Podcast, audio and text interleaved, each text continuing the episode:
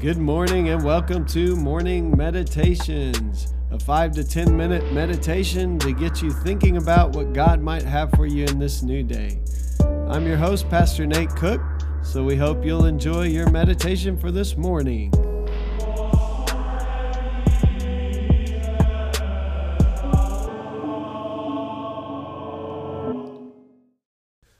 Good morning, this is Pastor Nate, and this is your morning meditation for Friday, May the third. The reading for today is John chapter fifteen, verses one through seventeen. I am the true vine, and my Father is the vine grower. He removes every branch in me that bears no fruit. Every branch that bears fruit, he prunes to make it bear more fruit.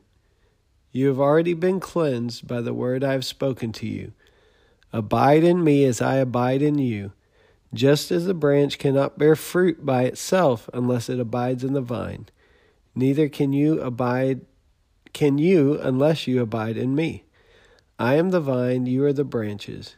Those who abide in me and I in them bear much fruit, because apart from me you can do nothing. Whoever does not abide in me is thrown away like a branch and withers. Such branches are gathered, thrown into the fire, and burned. If you abide in me and my words abide in you, ask for whatever you wish and it will be done for you. My Father is glorified by this, that you bear much fruit and become my disciples. As the Father has loved me, so I have loved you. Abide in my love. If you keep my commandments, you will abide in my love, just as I have kept my Father's commandments and abide in his love. I have said these things, so that you, my joy may be in you, and that your joy may be complete. This is my commandment, that you love one another as I have loved you. No one has a greater love than this, to lay down one's life for one's friends. You are my friends if you do what I command you. I do not call you servants any longer, because servant the servant does not know what the master is doing. I have called you friends, because I have made known to you everything that I have heard from my Father.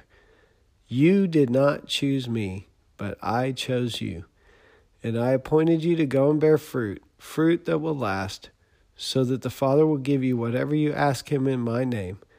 I am giving you these commands so that you may love one another. Wow, there is so much in there. We could probably talk for weeks about this passage, one of my favorite passages. Honestly, usually I focus a little more on the idea of abiding in Christ, and that's kind of what we're doing in these morning meditations, is seeking Christ. It's learning to live in Christ. It's uh, spending daily time and hopefully minutely and hourly time with Christ. Um, and so, of course, that's an important part of this. There's also the sense in which Um, Jesus says that the Father prunes, and, and that word prunes is cleanses every branch to make it bear more fruit. And, and if you look at this passage throughout, there are several times, at least three times, um, that we are told that it's the Father's will that we bear fruit.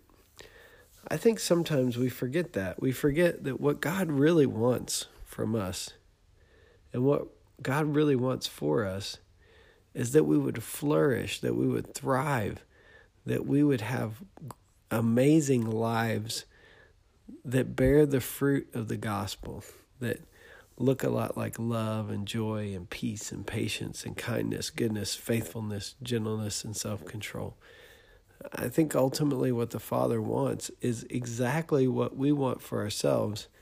It's just sometimes we think that God is trying to hold something back from us for whatever reason. And so here the call is to abide in Jesus um, and allow the words and the teachings of Jesus to abide in us and, and to uh, obey those commands. Ultimately, the commands all end up becoming the command to love one another as Christ has loved us, but every command eventually is rooted in that love. And and so as we obey the commands, as we follow Christ, uh, what we realize is that God wants this amazing life for us. Jesus said, I have come that they would have life and have it to the full. Um, Jesus came to give us real life. And so in here, there's a couple of times that it also says, ask for whatever you wish and it will be done for you. Um, it says it in verse seven and then again um, in verse sixteen. And uh, so there's a sense in which God wants to give us the good things that we need uh, to be his disciples, to follow him. Um, I, I think there is a sense in which we learn how to ask for the right kinds of things as we abide in the vine. Um, so today I want to encourage you a couple of things. One thing is that God's ultimate desire is the very best for you, that you will bear fruit, a lot of fruit, and fruit that will last, things that really matter. Um, but the second thing is, don't be afraid to ask God for what you need. If you need wisdom, ask God. If you need courage, ask God. If you need strength, ask God. Um, because God wants the best for you, probably even more so than you even want it for yourself. You may not even know what's best for you, but God does. And so along this journey, feel free as you abide in Christ to ask for what you need. God may say, oh, maybe not right now. Uh, but generally, this scripture tells us that God will give us what we ask for when our desires are in line with his desire. And that is to serve him, to glorify his name, to bear fruit. Uh, when we're trying to do those things by God's grace, God will give us what we need to live the life he's called us to live. Hey, that's just a thought. I hope you have a great day. Well, thanks again for joining us for this morning meditation. Hey, do us a favor. Rate us on iTunes or even leave some feedback about our podcast so that other listeners can know how much you enjoy your morning meditations.